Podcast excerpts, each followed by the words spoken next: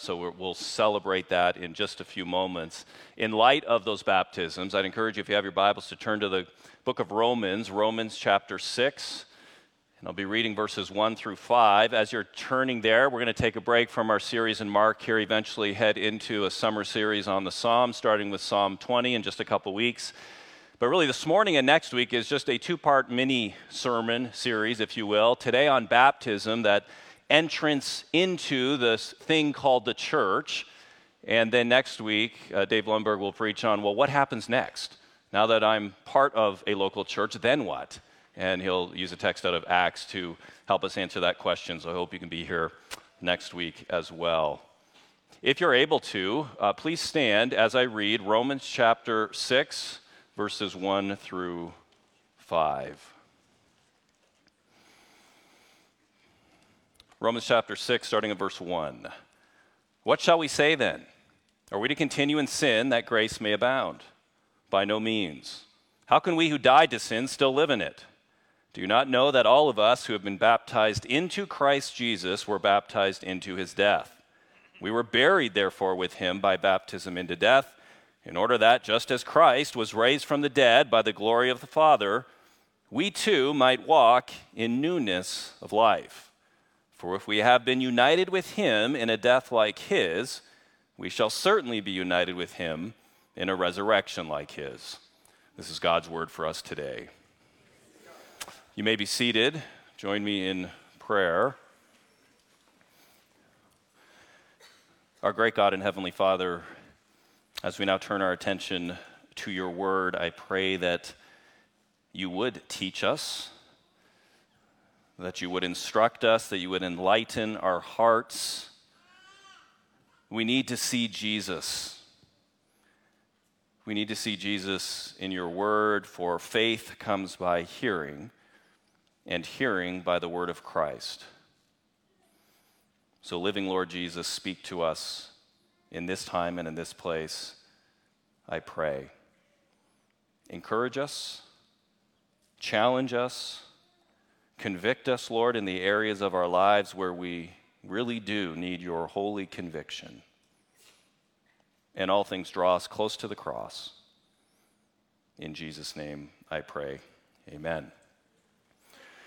Years ago, as a youth pastor, I baptized a young man in our youth group named Reggie. Reggie's parents didn't come to church, but they were generally supportive of him and supportive of him being baptized.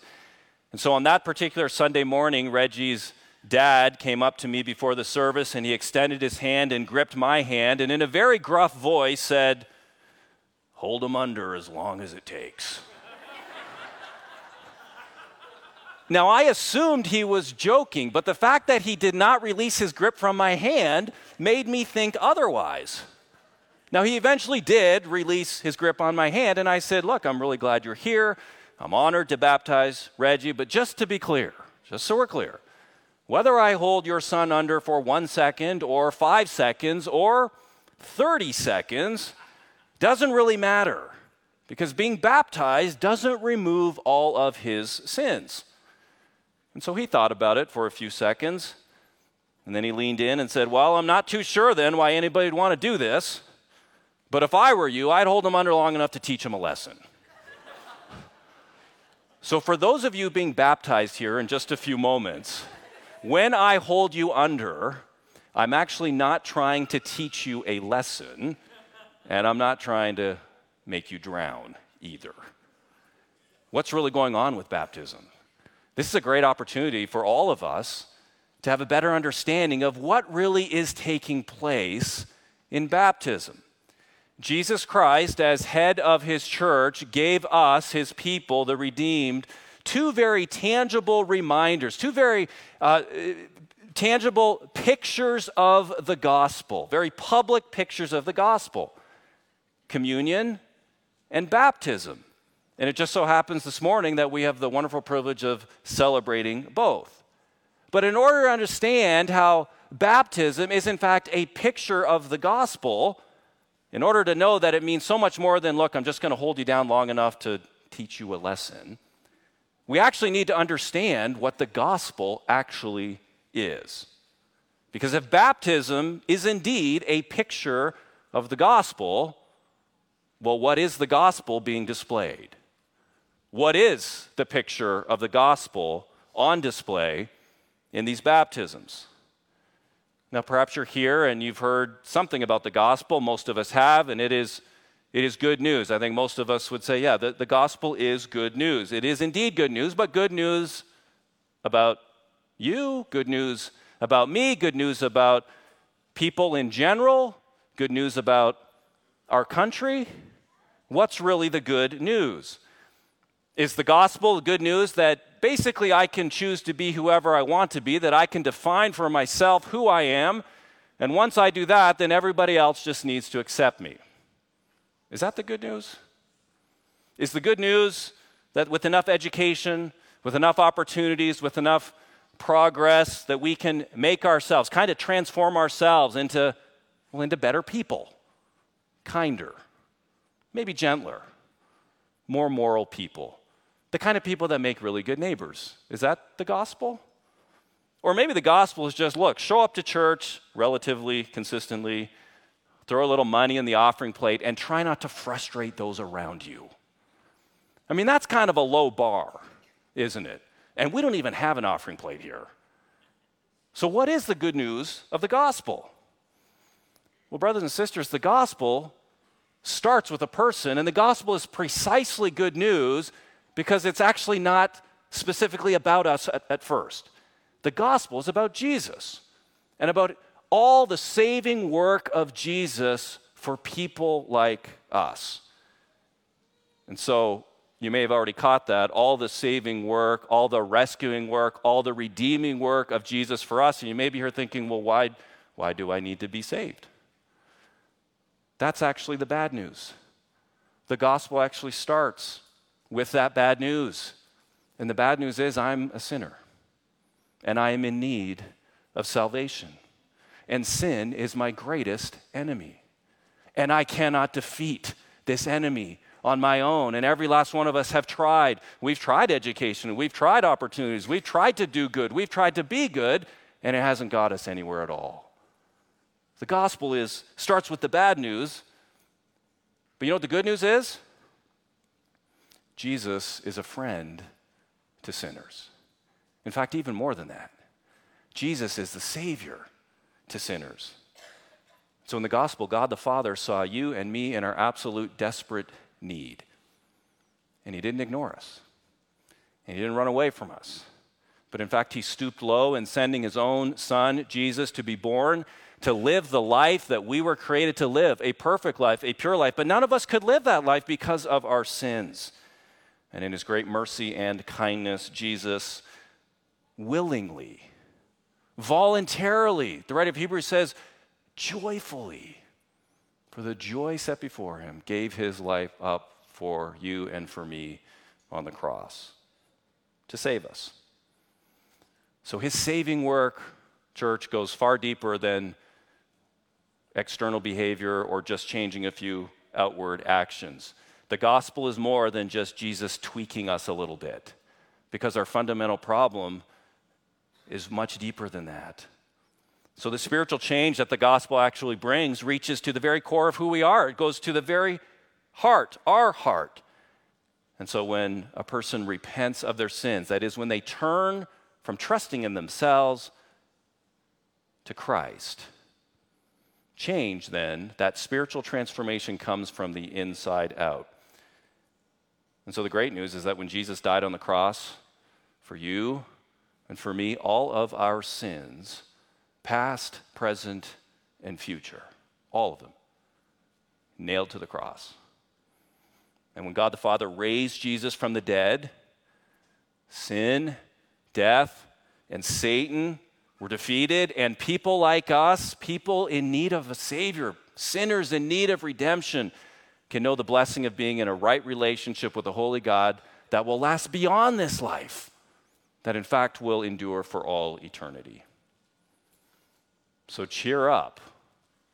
You are a worse sinner than you ever dared imagine, but you are more deeply loved by God than you dare even hope. Now, Reggie's dad didn't have a category for the gospel.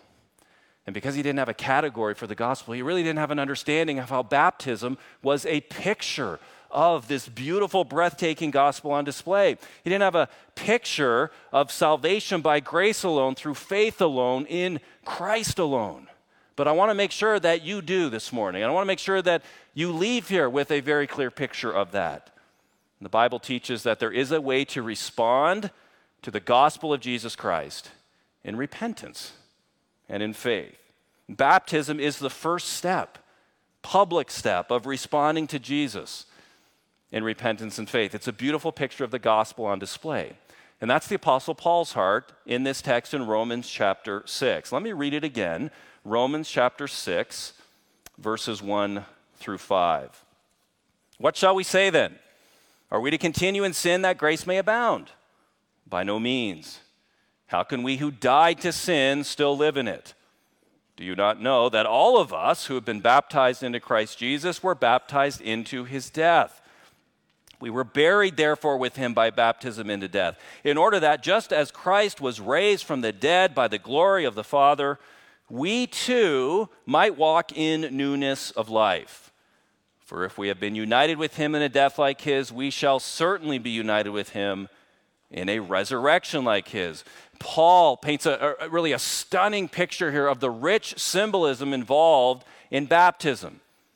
Paul says baptism is a gospel picture. It's a gospel picture of our union, our union with Christ in his death, in his burial, and in his resurrection from the dead. Paul says the very same thing to the Colossian church, Colossians chapter 2 where he speaks about the, the glories of being united with Christ. Paul says, Colossians 2, verse 12, having been buried with him in baptism, in which you were also raised through faith in the powerful working of God, who raised him from the dead. So, Paul's point in Romans here is that when we are united with Christ, when we actually believe the gospel, we, we don't sin more, in fact, because we've already died to sin. And so the picture of our death to sins is in this rich symbolism of being baptized, verse 3. When we are baptized, as Paul says, we are baptized into Christ. So there is uh, the, the power of sin then has been broken. So you need to know there, there is, I just checked this morning too, there's nothing magical about that water. It's warm, praise God. But there, there's nothing magical about the water or the tank. That's not how any of us will be saved from our sins. We're, only Jesus has the power to defeat sin. Amen? That's, and, and so in, bapti- in being baptized, then, when a person goes all the way under the water, fully submerged, it symbolizes the fact then that that person has been totally cleansed of all of their sins, from head to foot, totally forgiven. So, baptism is a kind of spiritual bath. As you go under, you identify with Jesus in his death and burial. And verse 4 as you are raised to new life, you identify with him in his victory and in his resurrection. So, very practically, that's why. That's why I don't have to try and hold someone down as if to say, okay, how much longer is this going to take? How many sins do you have? Not at all. Jesus has already paid the price for our sins through his atoning death on the cross. So, baptism is a profoundly rich picture of, of, of, being fully submerged under the water, death. I've died to my sins, and the resurrection of Christ, being raised to new life as we come up out of the water. We are now alive to God in Christ Jesus.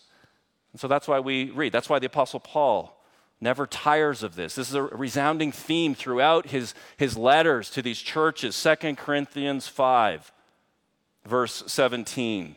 Therefore, if anyone is in Christ, he is what? A new creation. The old has passed away. I'm dead, died to my sins. Behold, the new has come. So, baptism is a, is a rich picture of exactly that. And so Paul tells us here that what has happened internally in the heart is far greater than anything that happens externally in a tank.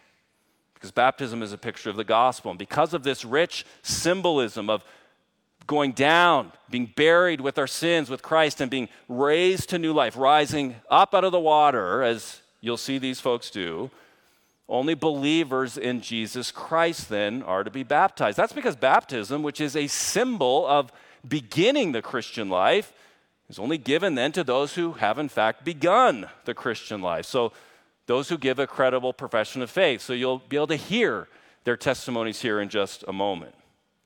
Now, it's equally important to understand, church, that baptism in and of itself doesn't save. Never has, never will. Simply being baptized, which we would say is a good deed, good deeds have never saved anyone. To say that baptism or any other work or action is necessary for salvation is to say that we are not justified by faith alone, but we are justified by faith plus a certain work. In this case, it is the work of baptism.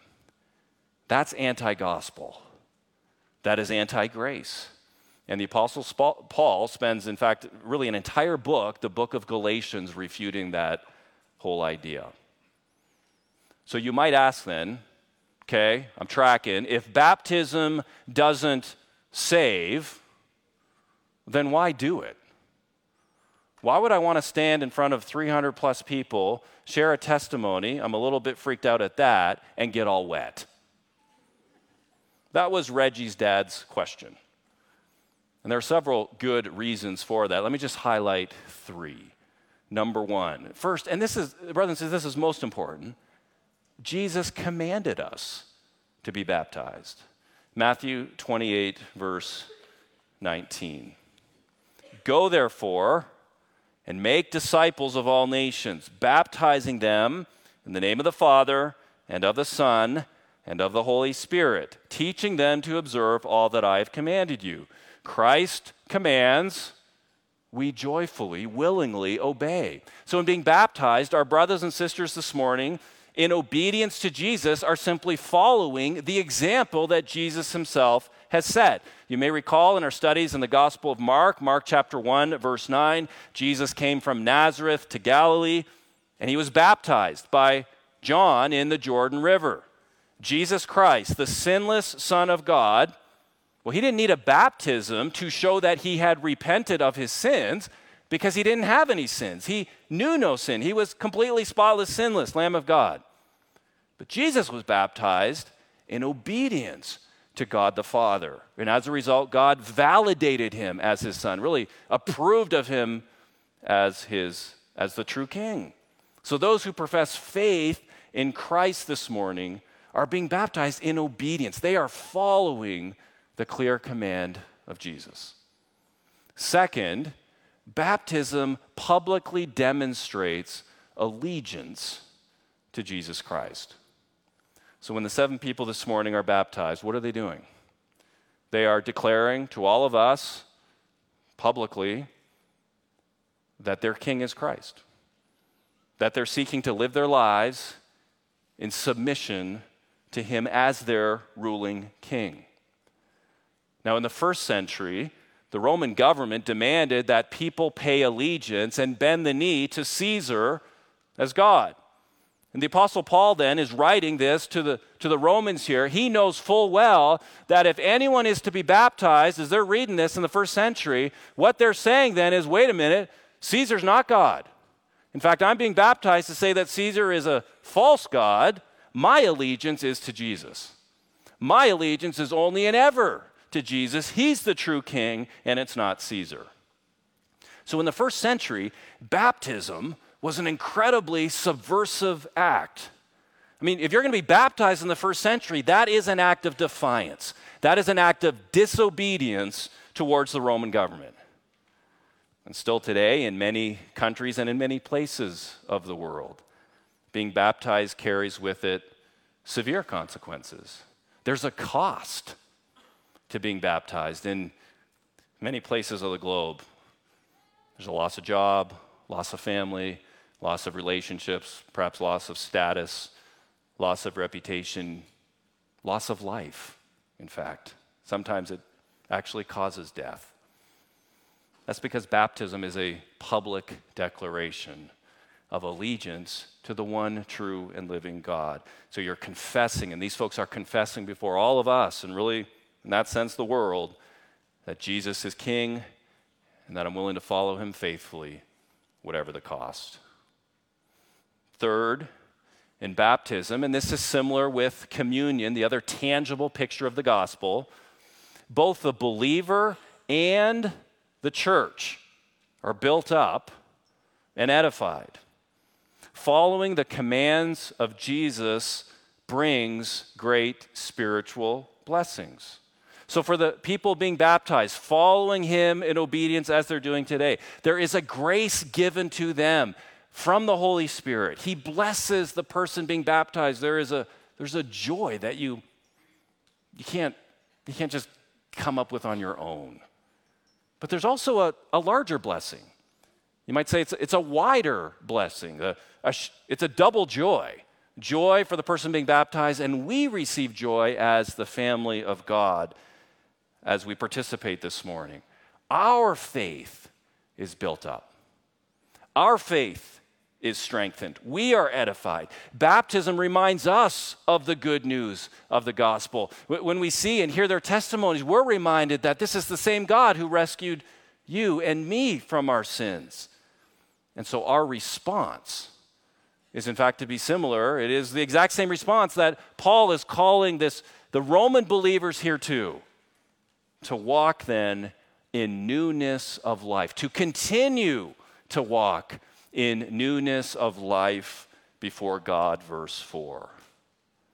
So when we hear these testimonies in just a minute, and we will witness these baptisms, we're not merely to smile, not approvingly, clap politely. No, our response is actually an act of defiance as well. It's an act of defiance and an act of disobedience, not against one particular government, but our response this morning is an act of defiance and disobedience against, as Paul says in Ephesians 2, the prince of the power of the air, the powers of darkness. And so our response is to continue to walk in newness of life. In other words, to live a holy life, to dedicate ourselves to living such pleasing lives before God to encourage each other to live practical, holy lives in every area of our lives, to live lives worthy of the gospel we profess and the Savior that we love. Is there anything more defiant or disobedient in our world than a man or woman, boy and girl who says, I'm going to love Jesus more than anybody else and more than anything else? Is there anything more defiant or, or disobedient to the powers of this world than People like us who would say, I'm not going to just follow the course of this world. I'm not just going to go with the flow, but I'm going to seek to please Jesus. And I want to live such a holy life that people, that there'd be a difference, that people would see a difference in me. That's defiance, brothers and sisters. That's disobedience in a way that God would choose to bless. So there is a sense where for all of us, for the redeemed. That this would be a time to do a little bit of spiritual inventory, some, to check our hearts this morning. Where have I wandered? Even just a, a slide step.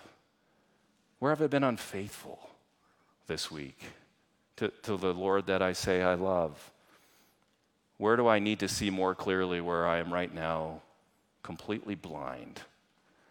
Where am I in great danger? Great spiritual danger, and I may not even know it, of just drifting. Maybe it's a certain friendship or relationship that we are holding so tight that it actually is doing great damage to our souls. Stubborn sins, and we all have them. The problem with stubborn sins is that they're stubborn. Our sins don't die very easily, do they? So maybe we're bitter towards another person. And the Lord is calling us this day to repent. This would be a great time and place to throw yourself down at the mercy and the grace and the kindness of God as displayed in the gospel. Baptism is, in fact, a call for us as God's people, the church, to humble ourselves, to repent of our sins, to continue to walk in newness of life, to continue to believe the gospel, and yes, to encourage each other to live holy lives before God. So, in just a few minutes here, we'll have the privilege of hearing seven testimonies. Some of them are shorter, some of them are a bit longer, many of them are really nervous. But there's always a uniqueness to how the grace of the Lord Jesus Christ reaches into our hearts, and each of these seven testimonies this morning are unique, but all of their testimonies share something in common. They all speak to the glory of God and salvation and the sufficiency of the grace of God to redeem and to rescue and to save. So every testimony, yours and mine, regardless of how long or how short, is a testimony of praise and honor to King Jesus. It's one thing to be committed to Him in the privacy of your home and maybe even your heart. It's another thing to stand before hundreds of people and to testify and to say, I'm going on the record today. I'm going to publicly proclaim that I am a follower of Jesus Christ, that He is my King, and that my relationship with Him is the most important relationship in my life. That's what these seven people are doing this morning. That's really what's going on this morning. So let's pray with and for them, shall we? Would you pray with me? Our great God and Heavenly Father, we are reminded already this morning of our great need and of your great provision for us. Thank you for this great salvation that is a gift from you for people like us. The truth is, Lord, we were dead in our sins with no hope apart from the gracious working of the Holy Spirit, apart from Christ's sacrificial work on the cross. So thank you, Lord. Thank you for our great salvation. And Lord, if there is anybody here that perhaps is still questioning or doubting, Lord, I pray even in these next few moments as they hear very normal, ordinary people bring praise to an incredible miracle working God, I pray that you would grip their heart. I pray that today would be their day of salvation. Be pleased to do that, Lord, I pray. In Jesus' name, amen.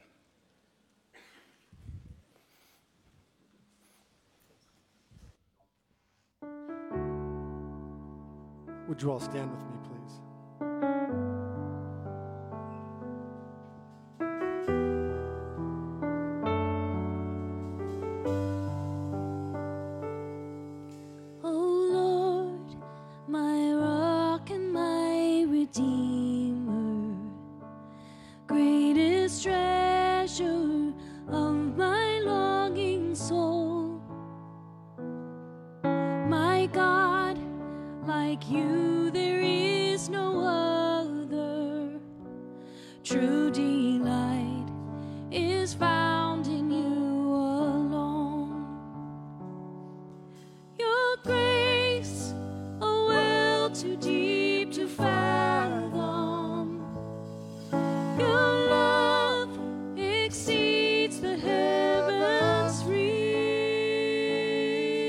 Your truth, a fount of perfect wisdom, my highest good and my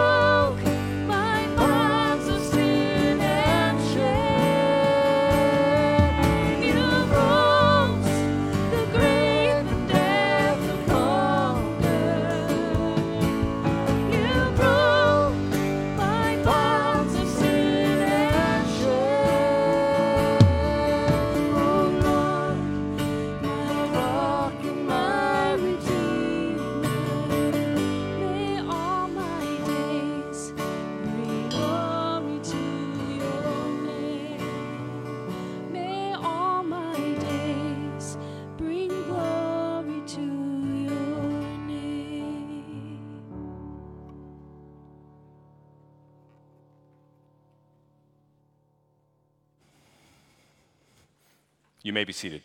Come on, right over here. Face. You, can, you want to stand up?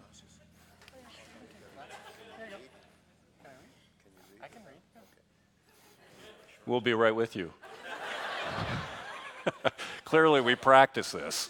You're the first one. Why don't you face them? I am facing them. Good. I right. got it.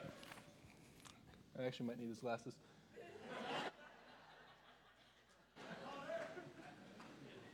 Okay. Oh, thank you. Hello, my name is Connor Lassie. Last, oh, wrong page.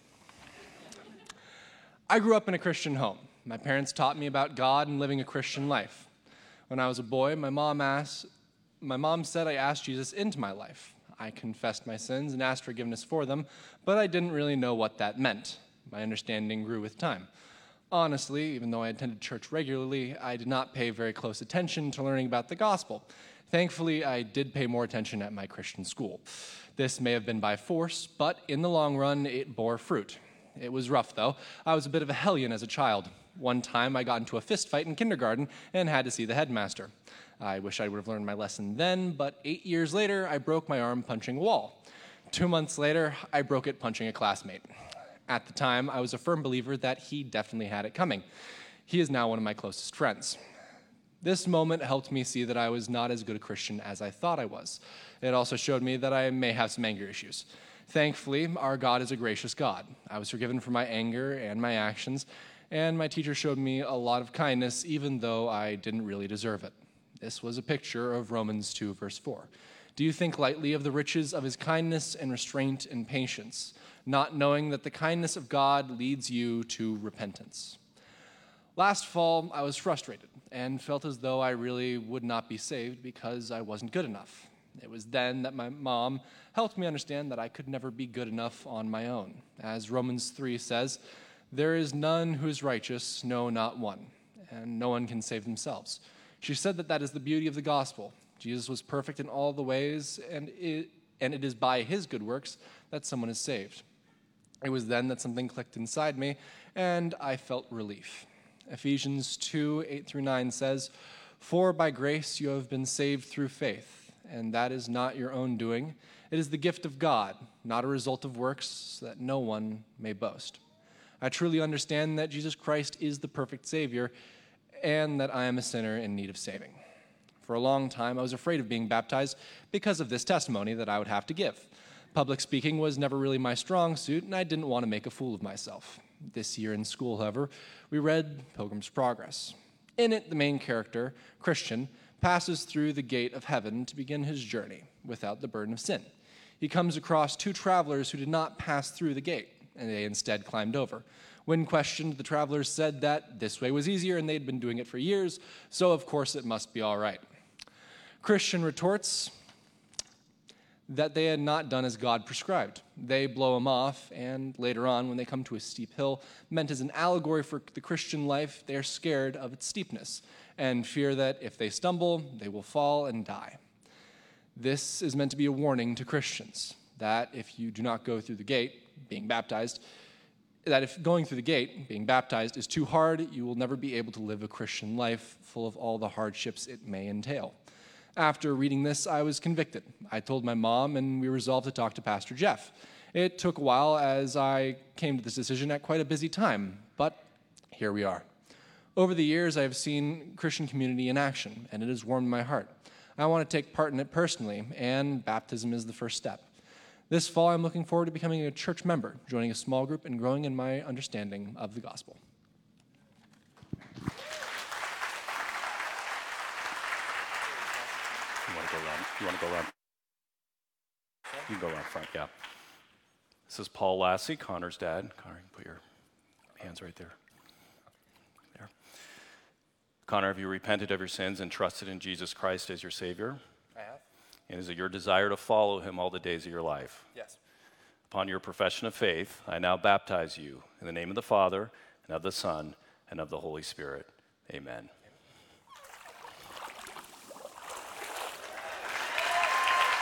All right, brother.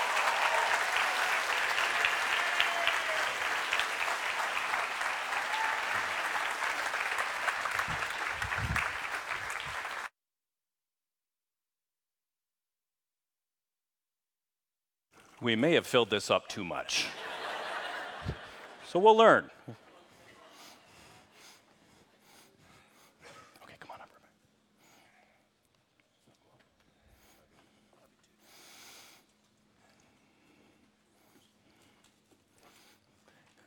You can grab. Okay.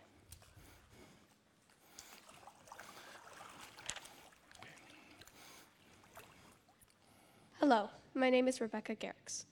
As a person born into a Christian family, God was always a part of my life. I understood that I could be redeemed of my sins by Jesus, Savior of the world. One day when I was five, God spoke through my Sunday school teacher, inviting him to declare me to declare him as my Lord. That night at the dinner table, I told my family I wanted to invite Jesus to- into my heart. My family prayed with me, and just like that, Jesus was my Lord. What didn't change was my shame and my faith. I prayed to God to give me the courage to be light to others. The change didn't happen immediately. In fact, it took six years for God to really make a change in my life. My family was eating around the dinner table when my parents told us we were moving from Yakima to Spokane. I was sad to leave my friends, but what I didn't understand then is that moving would affect my spiritual life. It was full of hardships, but as Revelation 3:19 says, "Those whom I love, I rebuke and chasten. So be earnest and repent." God guided my family to a Christian school, which encouraged me in my faith. I found myself growing in my confidence in God and willing to express it to others. I knew that only Jesus could have made this change in me. I want to be baptized today to show others I am serious about my faith. Baptism is a way to give glory to God and joy to the church family. It is not what saves us, as our sins can only be forgiven by the blood of Jesus. I would like to end with Hebrews 11, verse 6. And without faith, it is impossible to please God, because anyone who comes to him must believe that he exists and that he rewards those who earnestly seek him. You can have a seat. Just have a seat. You can sit down, okay? Put your hands there. Rebecca, have you repented of your sins and trusted in Jesus Christ as your Savior? Yes, And is your desire to follow Him all the days of your life? And upon your profession of faith, I now baptize you in the name of the Father, and of the Son, and of the Holy Spirit. Amen. There you go, sweetie. I'll get you a towel. You want a robe? You want a robe?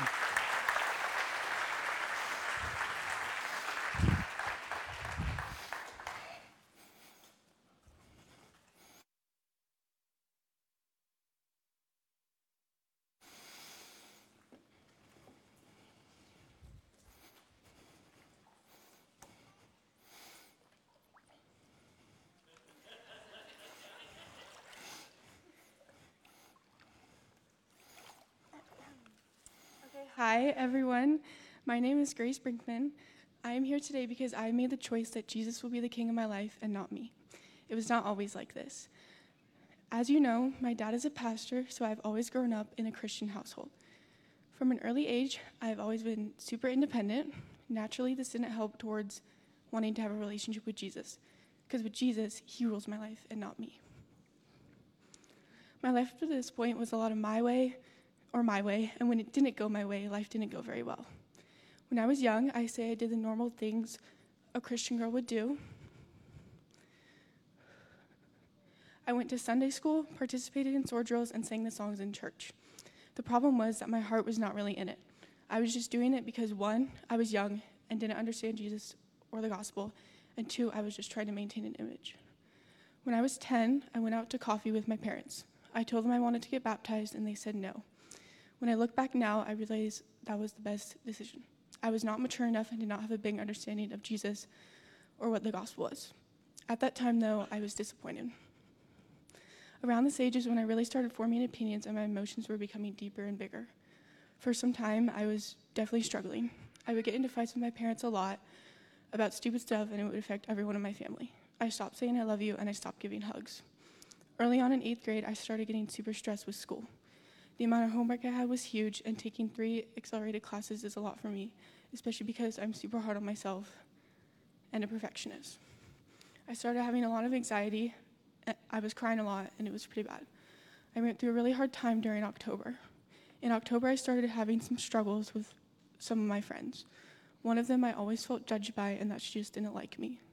Between the anxiety of school, friends, struggling with body image, and my battle with Jesus, I was not doing very well. I lost hope of what my life was worth and thought I would never be saved. My heart was still really hard towards my family and Jesus. I remember a couple weeks before Easter, which happened to be on the same day as my birthday, my mom made a lighthearted comment and she said, Grace, wouldn't that be so cool if you repented and put your trust in Jesus on Easter? I just laughed it off, but inside I was like, yeah, that would be pretty cool, but it definitely needed to come from my heart. Going to church the next two Sundays and then Easter was just amazing. I can't really describe what I felt, but it was something I had never felt before. It was this feeling in my heart that said, Jesus is king, and I cannot rule my own life. I am a sinner and in great need of Jesus. I truly felt like I had repented and put my trust in Jesus, but there was one thing that I felt guilty of. I felt like Jesus couldn't accept me because of all the bad and mean things I've said and done. One verse my parents shared with me was Romans 8:1, which says, "There is therefore now no condemnation for those who are in Christ Jesus." I really love this verse, and it really helped me understand that God forgives and doesn't hold anything against you. There is this song that my mom introduced me to called Back to Life. It's a really good song, and all the lyrics are amazing, and I felt they just spoke right to me. In this song, it says, The hope of heaven before me, the grave behind. It says, I won't forget the moment I heard you call my name out of the grip of darkness into the light of grace. It also says, No longer I who live, but Christ in me, for I've been born again, my heart is free. And my personal favorite, the enemy thought he had me, but Jesus said, You are mine. As you can tell, I really love this song, and I felt it speaking to me a lot. Since my relationship with Jesus has grown deeper in the past few months, I have already seen changes. My struggling relationship with my sister is slowly but surely getting better, and my urge to read scripture, pray, and talk and sing about Jesus has grown so much bigger. My appreciation and love for Jesus and how he has provided so many wonderful things in my life is so good. I know I'm not perfect. In fact, I'm pretty far from perfect. I'm a sinner. I will continue to sin until I'm old and gray. The difference is I have Jesus by my side now. I know he will always be with me, helping me navigate decisions in life. Jesus' forgiveness is incomprehensible, and I'm so thankful for it. I'm so excited to be baptized today. I have confidence that Jesus has my heart, and I'm so excited, excited to see where he will take me. Thank you.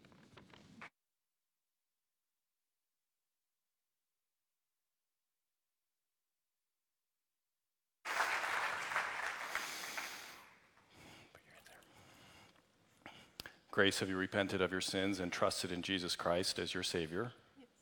And is your desire now to follow Him all the days of your life? Yes. Then, grace upon your profession of faith, I now baptize you. It's going to happen. Just wait. I now baptize you in the name of the Father, and of the Son, and of the Holy Spirit. Amen.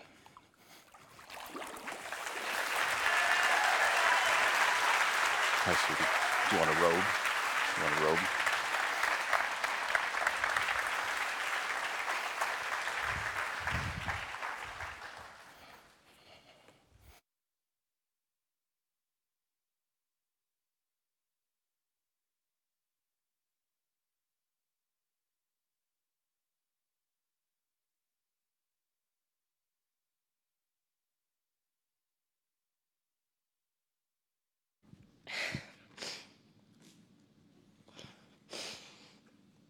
Okay.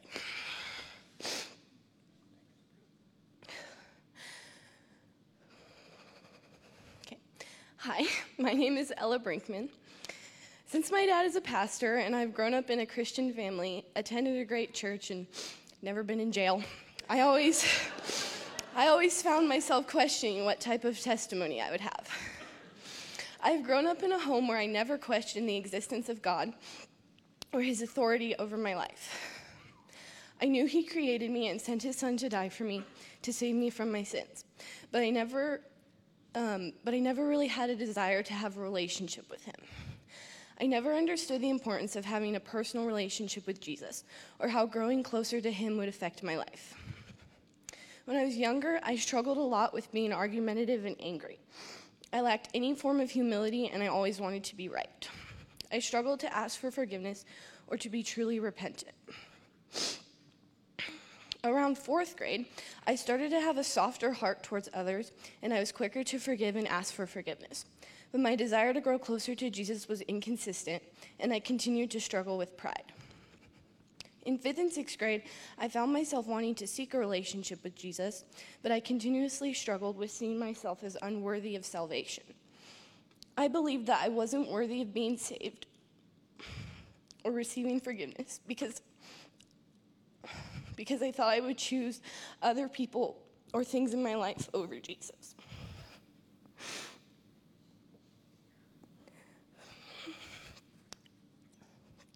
In middle school, I struggled to engage in church, and I couldn't find a youth group that I felt connected to.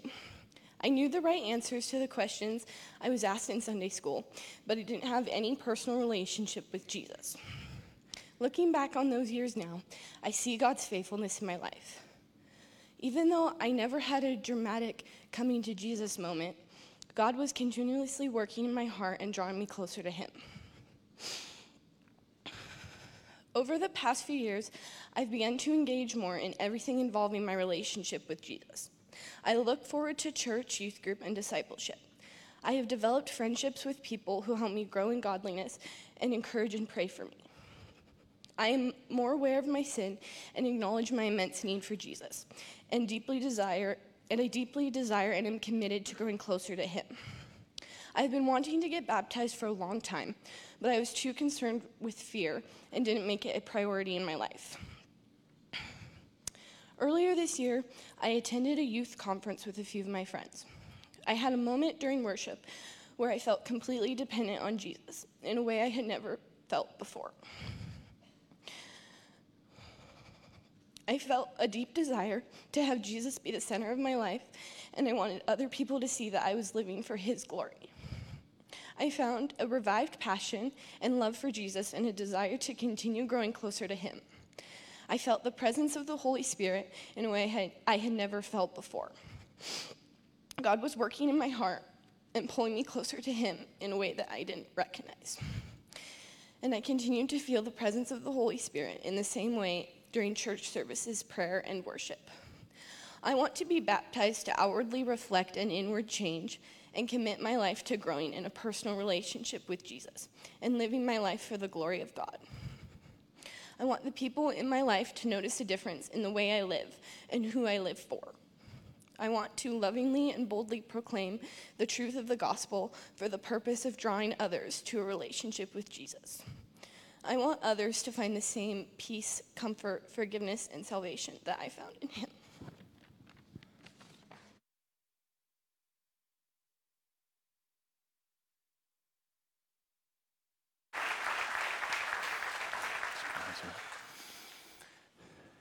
Ella, have you repented of your sins and trusted in Jesus Christ? Yes. And is your desire to follow him all the days of your life? And upon your profession of faith, I now baptize you in the name of the Father, and of the Son, and of the Holy Spirit. Amen.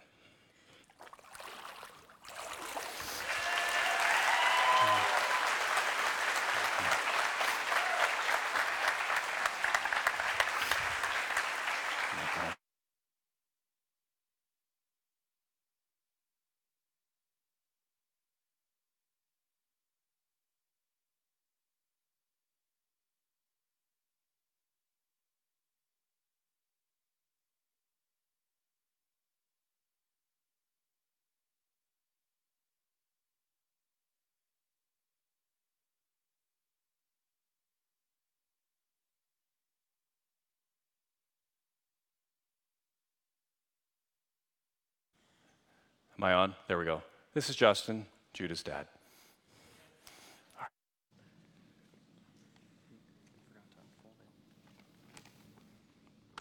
Um, my name is Judah Gray.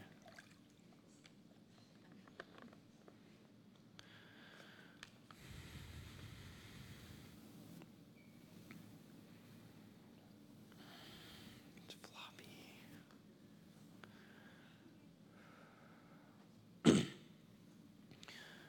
I was blessed to be raised in a Christian home with loving, God fearing parents. I went to a Christian school and was surrounded by God's word in every aspect of life. But even though, but even with all of this around me, I it wasn't necessarily a part of me. So growing up, I had the desire to follow God, but I didn't act on it. I had the head knowledge and I knew all the right answers, but I didn't care what my sins actually did and how they affected me and those around me. I had the answers, but not the desire to follow God. I continued to act how I wanted, and I didn't really think how I could better serve others or choose to acknowledge my pridefulness and continue giving to my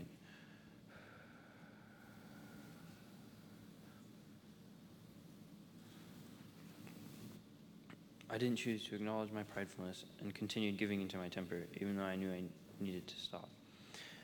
I didn't ever have desire to really change and grow. I might have known what I should do, but I basically refused to give in any effort in changing and repenting.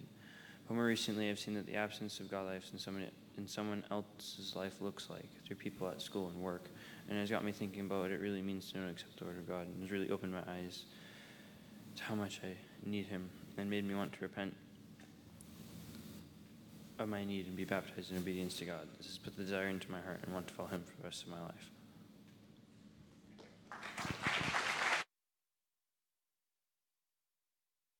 Judah. Just, just have a seat. Yeah, sit down. Okay, put your arms out there. Judah, have you repented of your sins and trusted in Christ as your Savior? Yes. And is your desire to follow Him all the days of your life? Yes. And upon your profession of faith, I now baptize you in the name of the Father, and of the Son, and of the Holy Spirit. Amen.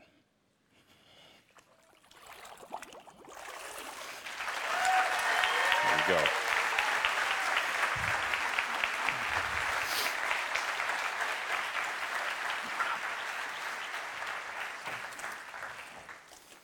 Okay, we're gonna.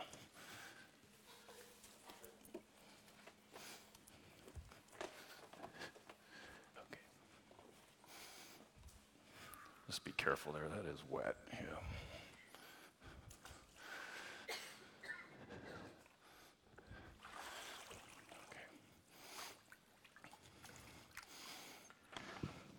Hello, I'm Chad Weist. I've always believed in God. As a kid, I went to Sunday school with, until my sister quit, then I quit. Later on in life, after high school was a very dark time for me. A lot of drinking, a lot of drugs. The 90s are a blur for me. In 2000, I got sober. In the program, I was working. I was told that I needed a higher power. I've always believed in God, so I used Him. But I still didn't believe in Him. I didn't really think too much about my own sins or how I was living and didn't really see any need to change. A year la- later, after I got sober, I met Marcy and Jessica. The best thing that ever happened to me. We kept on living, not going to church. But we always, we both talked about it and we always believed in God. A few years later, a good friend of mine in high school, from high school, got me into the oil field. I don't know how much you guys know about the oil field, but it's a rough life. I remember a conversation very well that me and this friend of mine had. We said if we ever died, that we would not go to heaven. We'd go straight to hell and take over because the devil would step aside. Some years later, this same friend of mine and I were talking, and he was telling me about reading scripture and how it was changing his life. About two days later, he got killed on his motorcycle.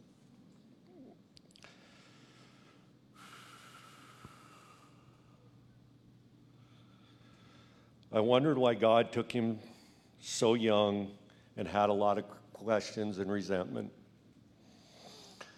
But then the one thing I did remember that it was changing his life and that I still believed in God.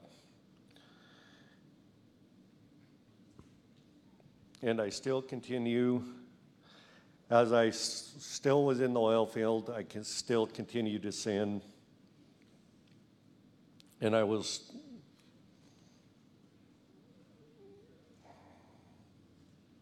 and did some things to my family that I really regret. Luckily, Marcy and I have always been able to work through it, and I am thankful for her patience and love for me. After I got out of the oil field, Marcy's sister Lori introduced us to GCF. We decided to make the change and move over to Coeur d'Alene and Post Falls. We continued to go to GCF and started to learn and understand more about the church and Jesus as my Savior. I didn't want to use Him. Where am I at?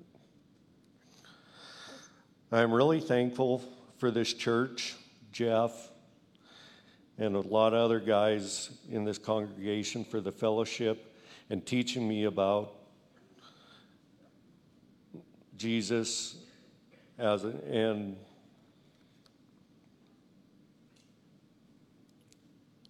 I know I'm just getting started in this journey, and I am really thankful for the church and learning what it means to follow Jesus.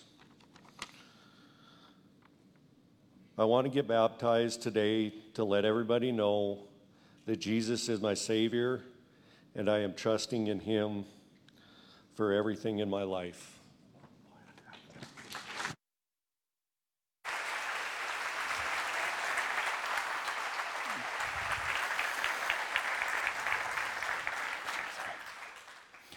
Chad, have you repented of your sins and trusted in Jesus Christ? Yes. And is your desire now to follow him all the days of your life? Yes. And Chad, upon your profession of faith, I now baptize you in the name of the Father, and of the Son, and of the Holy Spirit. Amen.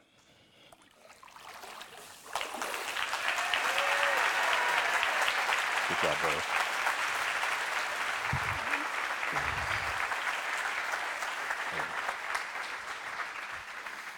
That's, that's kind of slick.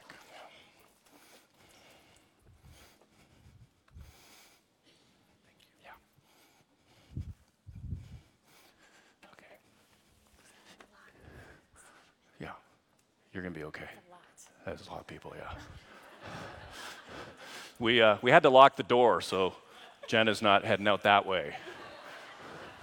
You're good. See, it's not so bad. It's family. A lot. A lot. Take Hello, my name is Jenna Joy Ingram, and my family and I have been coming to GCF for about three years now and are so incredibly thankful to be here. When Jeff asked if I would like to be baptized, I was very enthusiastic about doing it, as it is something I have been wanting to do since I became a Christian about seven years ago. When I realized I would have to stand up here and tell my testimony to all of you, my enthusiasm level shrank considerably, and I honestly felt like running away and also like kicking myself because our old church just took people down to a river, dunked them, and then off they went, totally unscathed. But I wasn't called to do it there, and even if vulnerability and using my voice is not really in my comfort zone at all, I know God often calls us out of our comfort zone, and it's always for His good. I grew up in a home very much without God. My mom worked full time away from the house, and my dad stayed home with me and my younger sister. My dad was a very strong authority figure and battled extreme anger and alcoholism. Home wasn't safe, and I learned very quickly how important people pleasing my dad was. It started as a survival method, but quickly changed into my identity as the years went on. And because of this, fear ultimately controlled every aspect of my life. To counter that and feel that I was safe and loved, I did what I learned that would keep me that way. I mirrored everyone around me, and they liked me. I never had a problem making friends because who wouldn't want to be friends with themselves? Everyone loves themselves more than anything, and that was my ticket to feeling loved. So I people pleased every relationship I knew, and it worked. When I met my husband, it was much of the same story, and he mirrored my father in many of the same unhealthy ways. which made me feel like I was right where I should be. I was needed. I took on all responsibility of fixing everything and making sure it always worked out. And that worked for a while until it didn't anymore. Many of you know my husband Casey is a Marine. After he came back from Afghanistan, we got married. He was definitely not okay, and I was no longer equipped, if I ever was, to fix anything that was going on inside of him. His PTSD was very real and very scary. Everything was inconsistent and chaotic, which wasn't actually that different from what I had known growing up, but the PTSD added an invisible layer neither of us could ultimately deal with on our own. Enter God. At this time, I was working as a kindergarten teacher. I loved my job and felt needed there too. I had an aide in my class that would repeatedly ask if she could pray over me when it was just her and I in the room. As stated before, I am a people pleaser, and she clearly wanted to do this. So, to please her, I agreed to it each time. Knock yourself out, lady. I mean, it can't hurt, right? It was weird. I thought she was weird. It made me feel weird, but it made her happy, so pray she did. Casey and I welcomed our first baby boy on June 6, 2015, the worst night of my life so far. Alcohol, aggression, and PTSD was a bad mix for that night, and that was only Casey's side. I encountered all sorts of medical complications with having our baby, so was definitely broken physically, and by this point, a bit mentally too. I was finally ready to accept the loss of the total loss of control I was feeling in my life, and remembering my sweet kindergarten aide, I texted her and asked if she had a verse or something she read to herself when things were a little bit hard in life. She sent me Matthew 11:28. Come to me, all who are weary and carry heavy burdens, and I will give you rest. I repeated that verse through tears all night to myself until I fell asleep. I was finally ready to hear it, and I hoped with everything it was true, because I felt pretty weary at this point and didn't see a way to fix anything. No amount of people pleasing was going to restore this story. Only a gracious God could do that. Only a gracious God could take away in one night the hopeless, unforgiving feelings I felt. The next morning, I came to Casey and let him know I was going to start going to church where my kindergarten aide went, and I wasn't mad at him anymore. And he could come or not, no pressure. And I honestly felt that way, and it shocked me. I could have never humbled myself like that in my own strength, and I knew then God was real. After realizing what a sin unforgiveness truly is and the fact that God could forgive me for anything and everything I had done, I had no choice but to truly forgive those in my life who had hurt me. This changed so much. Casey and I began to regularly attend a church. The drinking stopped and the counseling started. Life became radically different for us, and we were doing pretty well in the crowd, being big fans of Jesus. Fast forward six years later to 2021, in the height of COVID. Our church shut down, and we had both been feeling like we needed more. Our church was a wonderful, find Jesus church, but we both knew we needed a follow Jesus church now. We were ready, and boy, did God plant us here at the perfect time His perfect time. We were blessed with our fourth and final son on October 26, 2021, and just about everything went wrong with this situation. This part of my life is still so fresh, I could stand up here for hours telling you how the situation with the hospital tore my heart out.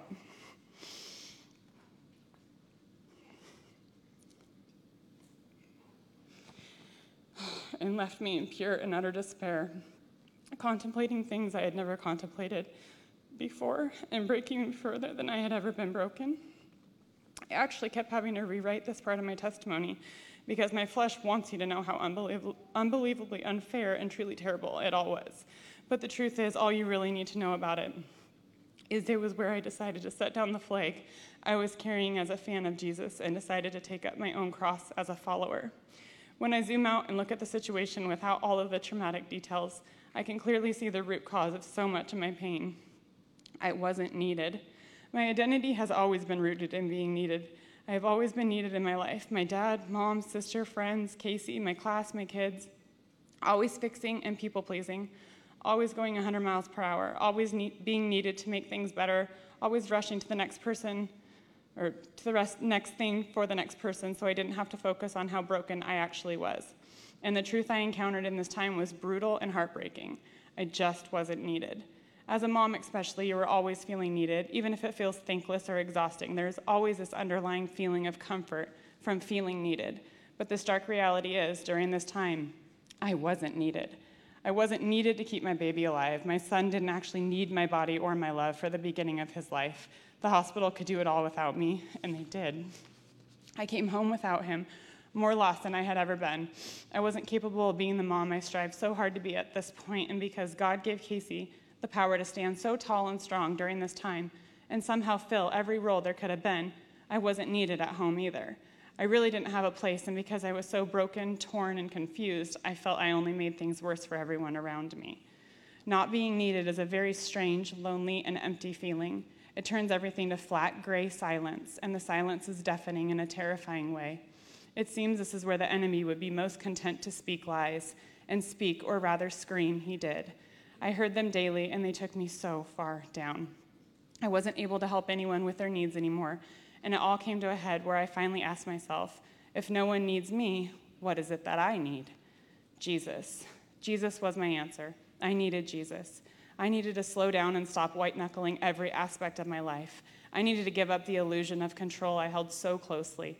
I needed to read my Bible and spend time actually getting to know the character of God for myself. I needed to spend time in His presence and desire it. I needed not to be needed. Nobody may have needed me, but I needed Jesus in a way I have never known before, in a way that has changed me forever.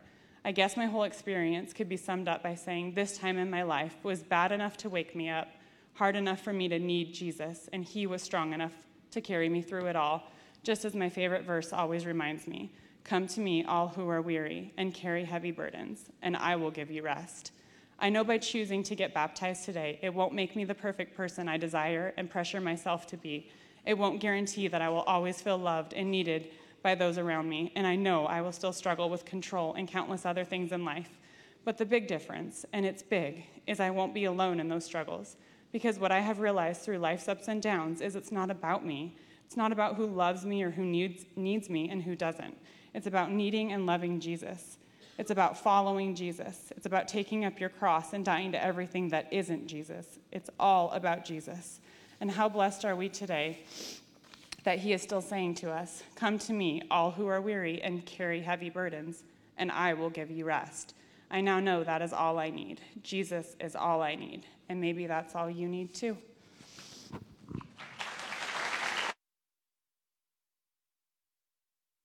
See.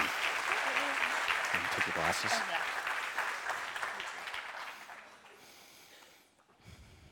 Okay, you can put your- Jenna, have you repented of your sins and trusted in Jesus Christ? Yes.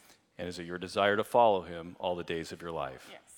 Upon your profession of faith, I now baptize you in the name of the Father, and of the Son, and of the Holy Spirit. Amen. Great job. Here. There we go.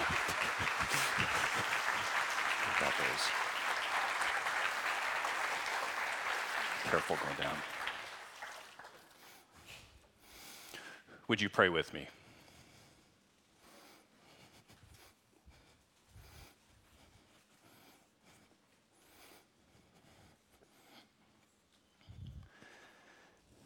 Heavenly Father, thank you for these testimonies that we have heard. Thank you for grace given, not just for the folks that were just baptized, but for us. What a great God you are. What a great salvation you bring. May we rejoice and never tire of rejoicing in you. In Jesus' name, I pray. Amen. We are redeemed this morning because Jesus actually walked through the stormy waters of judgment in our place through his atoning death and glorious resurrection on the, from the dead. He rescued us from